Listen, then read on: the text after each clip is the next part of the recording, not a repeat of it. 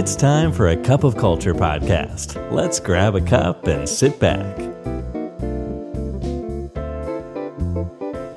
ได้เวลาจิบกาแฟคุยกันเรื่องวัฒนธรรมองค์กรกับ A Cup of Culture แล้วนะครับ สวัสดีครับ ขอต้อนรับคุณผู้ฟังเข้าสู่กาแฟแก้วที่ 392 วันนี้อยู่กับผมจุลดิตดิษยนันนะครับ คุณผู้ฟังเป็นคนหนึ่งหรือไม่ครับที่รู้สึกว่าช่วงหลังๆมานี้เนี่ยชีวิตก็เต็มไปด้วยความยุ่ง ความวุ่นวาย ความเครียด แล้วก็ไม่สามารถจะพักจากการทำงานได้เลย หากคำตอบคือใช่เนี่ยก็ยังพอมีข่าวดีอยู่เล็กๆบ้างนะครับ คือคุณผู้ฟังไม่ได้โดดเดี่ยว เดียวดายอยู่เพียงลำพัง เจอปัญหานี้อยู่เพียงคนเดียวบนโลกใบนี้นะครับ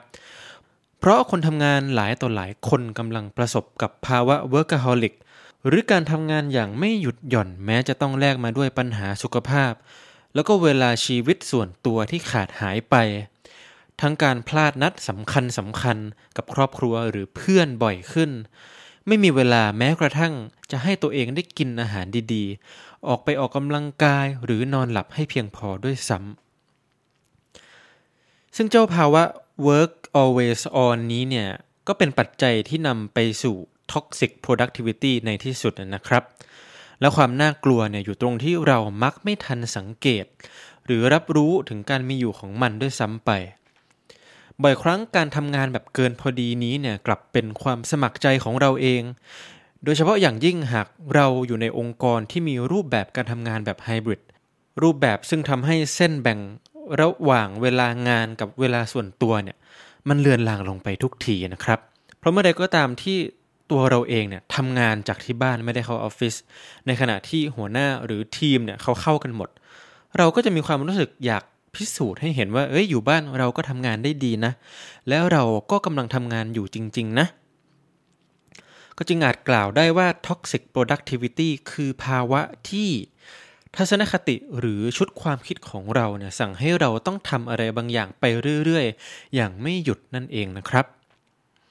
จั่วหัวแบบนี้ก็ไม่ได้หมายความว่าความอยากที่จะ productivity เนี่ยเป็นสิ่งที่ผิด เป็นสิ่งที่ไม่ดี เพราะอันที่จริงแล้วการมีสิ่งนี้ การอยากทำงานให้ออกมาดีเนี่ยก็ถือเป็นเรื่องที่ดีมากๆนะครับ พียงแต่ว่าหากการได้มาวิธีการได้มาซึ่งสิ่งหนึ่ง มันหมายถึงการที่เราจะต้องสละไปซึ่งอีกสิ่งหนึ่ง ซึ่งในที่นี้ก็คือการพักผ่อนที่เพียงพอ การที่เราจะได้มีโอกาสดูแลตัวเอง หรือครอบครัวถ้าสิ่งต่างๆ เหล่านี้หายไป มันก็อาจจะกระทบความสัมพันธ์กับคนรอบข้าง นี่ต่างหากคือปัญหาที่เราไม่อยากจะให้เกิดขึ้นนะครับ มาถึงตรงนี้ก็พอจะสรุปได้ว่าเราไม่สามารถโฟกัสที่ผลลัพธ์ปลายทางได้เพียงอย่างเดียว โดยละเลยหรือไม่สนใจวิธีการเพื่อให้ได้มันมาเลย ลองคิดดูว่าหากอดนอนเป็นระยะเวลานาน เริ่มมีความสัมพันธ์ที่ระหองระแหงกับคนรอบข้าง สังคมคนรอบตัวเริ่มที่จะหายไป สุขภาพของเราเริ่มย่ำแย่ ต่อให้เราอยากจะ productivity แค่ไหนก็ตาม แต่ผลลัพธ์จะออกมาดีได้อย่างไรในเมื่อเราไม่มีแรงเหลือจะมอบให้แล้วจริงไหมครับ ดังนั้นเพื่อหลีกเลี่ยงอาการดังกล่าว และมุ่งสู่การสร้าง positive productivity ที่แท้จริงเนี่ยเรามาจัดลำดับความสำคัญของภาระหน้าที่เราด้วย The Eisenhower Matrix กันดีกว่านะครับ The Eisenhower Matrix เนี่ยจะพูดถึงตาราง 4 ช่อง ที่จะช่วยให้เราเนี่ยจัดลำดับความสำคัญเร่งด่วนของงานที่เข้ามาได้อย่างชัดเจน แล้วก็เลือกทำงานตามลำดับที่ได้ถูกแบ่งประเภทเอาไว้แล้ว ถ้าคุณผู้ฟังสะดวกก็เชิญชวนให้หยิบกระดาษปากกาขึ้นมานะครับ แล้วก็เขียนตาราง 4 ช่อง ก็คือเขียนเครื่องหมายบวกขนาดใหญ่ขึ้นมานั่นเอง โดยในแนวนอนเนี่ยฝั่งซ้าย จะเป็นฝั่งที่เรียกว่า urgent หรือเร่งด่วน ฝั่งขวาคือ not urgent ไม่เร่งด่วน ส่วนในแนวตั้งที่ลากตัดกันเนี่ย ด้านบนจะเขียนว่า important หรือสำคัญ และด้านล่างคือ not important หรือไม่สำคัญเมื่อเขียนตามนี้แล้วคุณผู้ฟังก็จะได้ตารางออกมา 4 ช่องโดยในแต่ละช่อง หากเรียงลำดับจากซ้ายไปขวาแล้วก็บนลงล่างเนี่ยก็จะได้ดังนี้นะครับ ช่องแรกคือช่องซ้ายบน urgent important เร่งด่วนและสำคัญ นี่คืองานลำดับแรก ๆ ที่เราจะต้องทำทันที โดยเราอาจรวมเอางานที่อาจจะไม่ด่วนมาก แต่ก็ง่ายมากๆเข้ามาด้วยนะครับ เช่น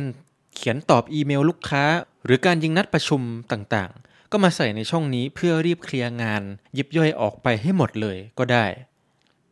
เราอาจจะเคยได้ยินคำว่า data cleansing หรือจัดระเบียบข้อมูล อันนี้ก็เหมือนเป็นการ ทำสิ่งที่เรียกว่า task cleansing คือทำให้งานของเราเนี่ยมันเหลือน้อยที่สุด และงานสำคัญสำคัญเนี่ยถูกจัดลำดับเอาไว้ ให้ตัวเองทำเป็นลำดับแรกๆนะครับ ต่อมาที่ช่องที่ 2 หรือช่องขวาบน คือ not urgent important ไม่เร่งด่วนแต่สำคัญ คืองานที่สำคัญรองลงมา แต่เราไม่ต้องทำทันทีนะครับ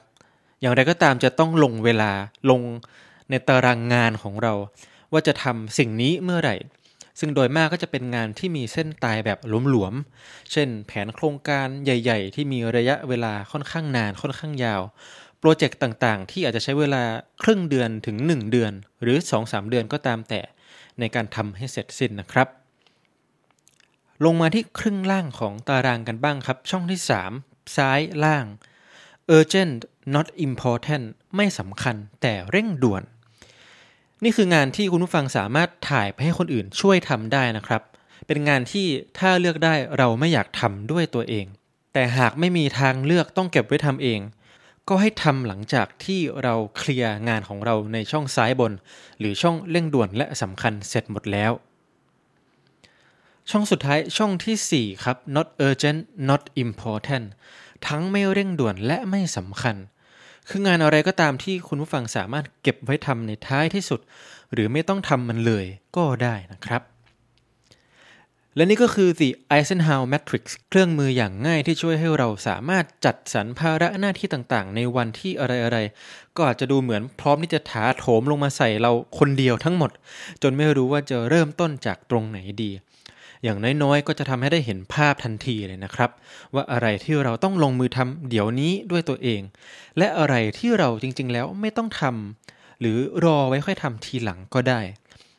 แค่นี้คุณผู้ฟังก็จะรู้สึกเหมือนได้เวลาของตนเองกลับคืนมาบ้างในแต่ละวัน ไม่มากก็น้อย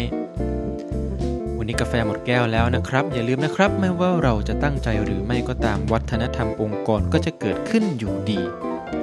แล้วทำไมเราไม่มาออกแบบและสร้างวัฒนธรรมองค์กรที่เราอยากเห็นกันล่ะครับ